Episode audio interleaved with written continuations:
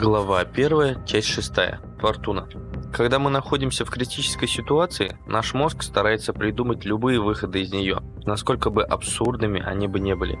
Каждый раз, влипая в неприятности, мы стараемся наиболее легко выпутаться из череды неудач и выйти на светлый путь фортуны. Думаю, тебе и так стало понятно, что я был на волоске от того, чтобы не попасться. Однако все обошлось. Но полицейский отпустил меня, был я на их месте. Был бы я на их месте. Когда бы я был на их месте, я бы как минимум задержал бы и отправил бы в участок самого себя. В этот момент я почувствовал, как будто бы Бог поцеловал меня в лоб, как будто бы я выиграл лотерею. Одним словом, я чувствовал себя в этом моменте не прислугой, а королем. Но идя по улицам родного города, меня не покидало чувство опасности, поэтому на каждом шагу я был внимателен и осмотрителен. Дойдя до нужной улицы, я стал искать нужный дом. Все вокруг было наполнено звуками. Этот район сильно отличался от маленькой Италии. Кругом были цветастые вывески, все с разными текстами.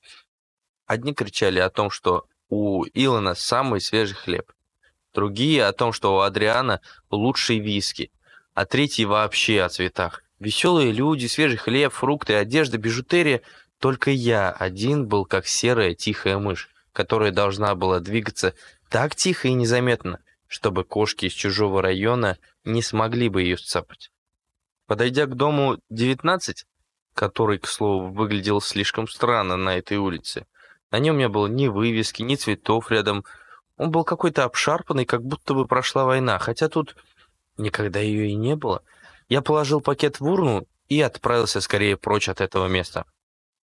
Спустя метров пятьдесят я осмотрелся. Вдруг не было ли жандармов, подозрительных обывателей, даже кошка из чужого района, которая могла на меня навести панику по пути к конечной точке, мирно ковылявшая рядом, не вызывала подозрения.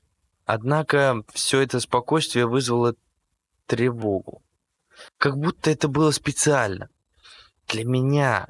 Чтобы я почувствовал себя безнаказанным. Чтобы все, что я сделал, казалось безвозмездным. Как следовало ожидать, мой поступок имел свои последствия. Я пошел скорым шагом парочку улиц конечной точке моего задания, завернул за переулок, я услышал.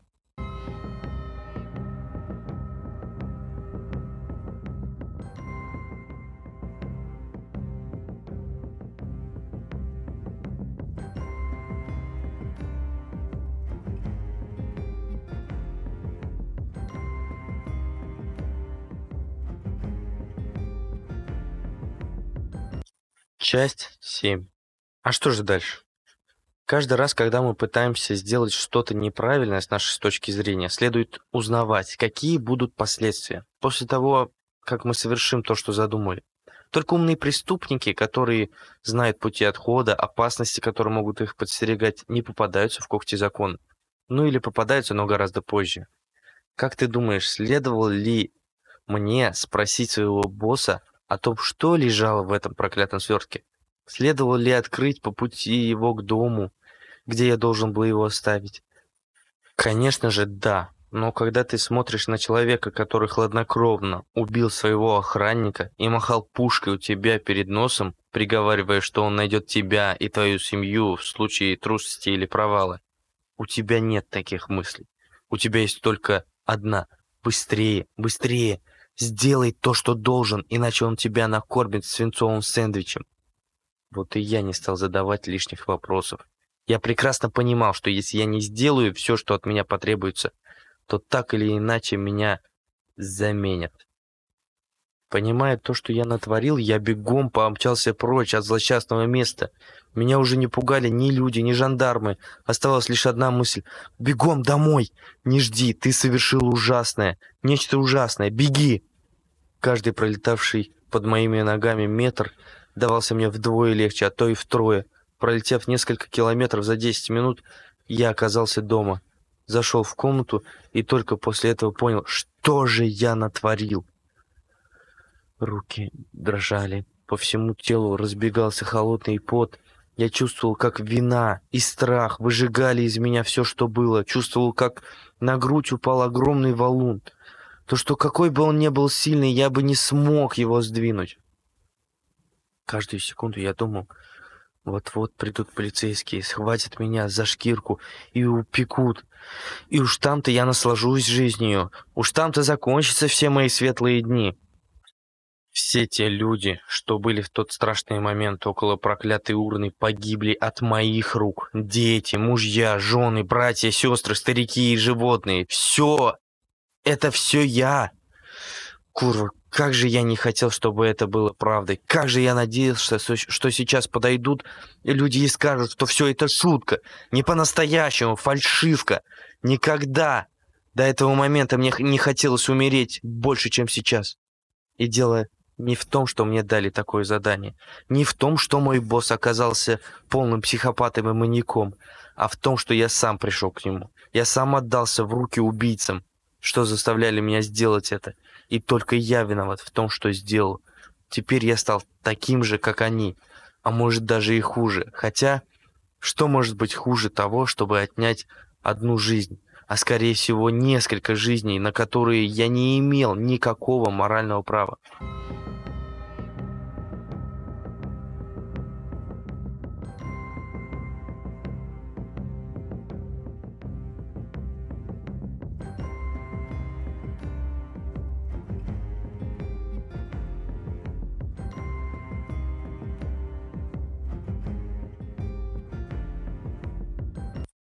Часть 8. Стоит ли ждать? После раздумий я решил, что дальше тянуть некуда. Только после пропасть. И я знал, что все жертвы, что произошли от моих рук, останутся на них же до скончания времен. И вот я сижу один в своей квартире, ожидая того, как меня повяжут, думая о том, как же дальше жить с таким грузом. Если бы я только знал, какие будут последствия от моих решений, если бы я только знал. После нескольких часов раздумий я решил, что дальше уже идти некуда. Тут моя история заканчивается. Я поставил стул около окна, открыл створку и встал на подоконник, думая, все закончится. И если существует рай или ад, то в первый мне проход заказан. Я не достоин больше коптить это ясное общее небо.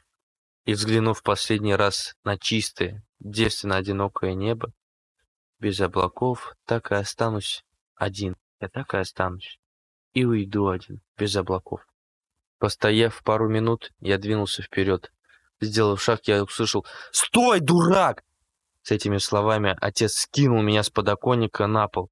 Он ударил меня по лицу, тряс руками и говорил, «Что ты удумал, Валандай? Ты думаешь, все этим закончится? Думаешь, спер мою двадцатку и, испугавшись то, что я узнаю, решил спрыгнуть? Думал, этим все закончится? Нет, ты не будешь отрабатывать каждый цент, который ты у меня украл. С этими словами он бил меня. Не знаю, почему он так подумал, что я у него украл. Мне было плевать на это. Но с каждым ударом мне становилось все легче и легче. С каждым пинком мне приходилось понимание того, что даже такой конченый алкаш, как мой отец, который навел на свою семью такую большую беду из-за своих пороков, нашел в себе силы жить, пусть не ради семьи, так ради горючки. После избиения я понял, что какой бы ни был поступок, каждый человек может остаться жить после него, что он натворил. Понял, что абсолютного добра или зла нет, только боль и страдания. Среди них ужасных дней будут и другие, которые будут много хуже чем предыдущие. Так что же, я слабее своего отца или других людей, которые много хуже его? Только ты сам решаешь, где заканчивается твой путь. Только ты сам решаешь, когда тебе остановиться. Спустя полдня после того, как я получил на орехи от своего папаши и отлежавшись, я побрел к своему боссу получать награду за свою работу.